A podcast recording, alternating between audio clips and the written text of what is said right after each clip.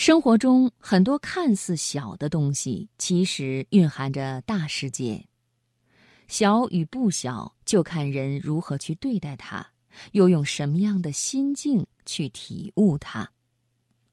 今晚生活中的美学，我们一起来分享陈志宏的文章《小而不小》。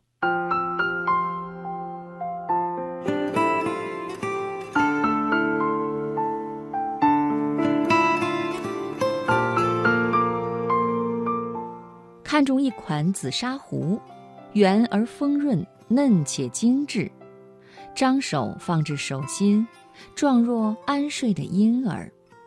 欣然买回，见之欢喜。日子因他的到来多了一丝温润，平添一抹巧致。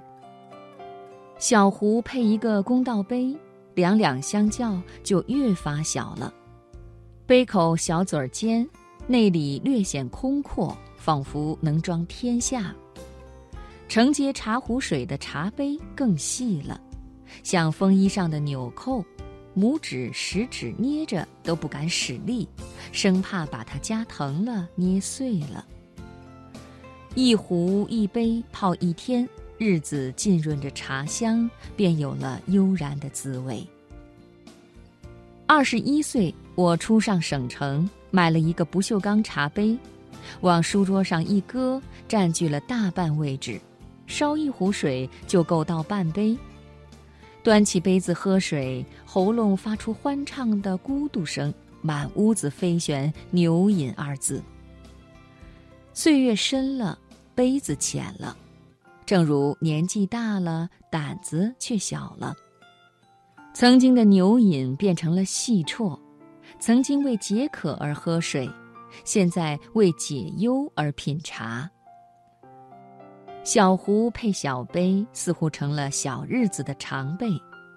小心思夹杂小情调、小情思，拖扯小希望，就像一间儿童房，把小小的天地粉饰成一个大大的梦幻。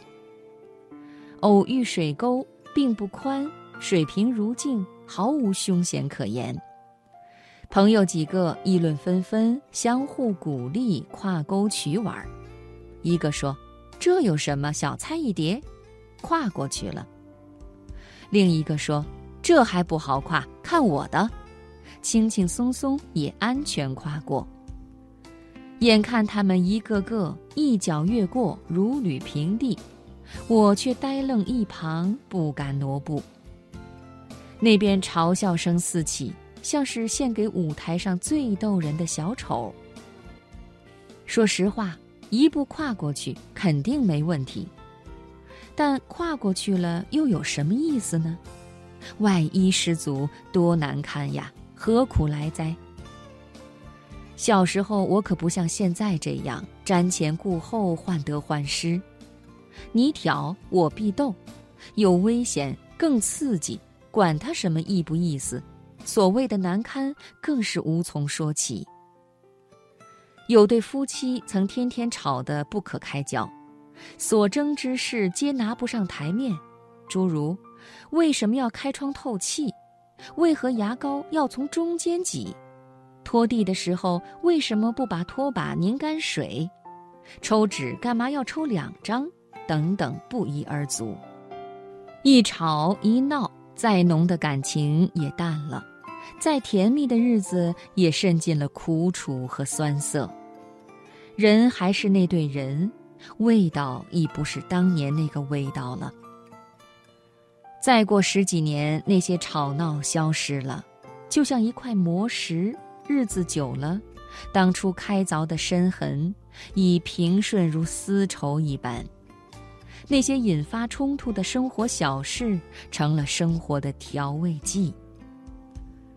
有人说，爱情的深痕即为生活细碎的小事。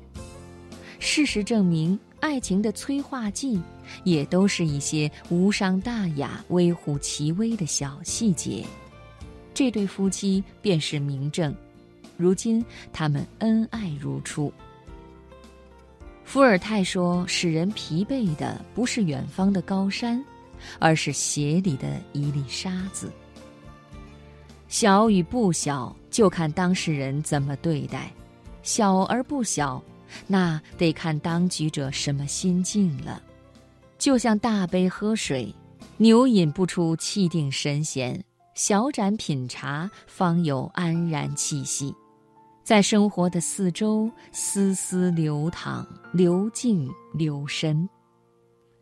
方文山说：“小小的手牵小小的人，守着小小的永恒。”我想说的是，小小的胆子过小小的日子，守着小小的幸福。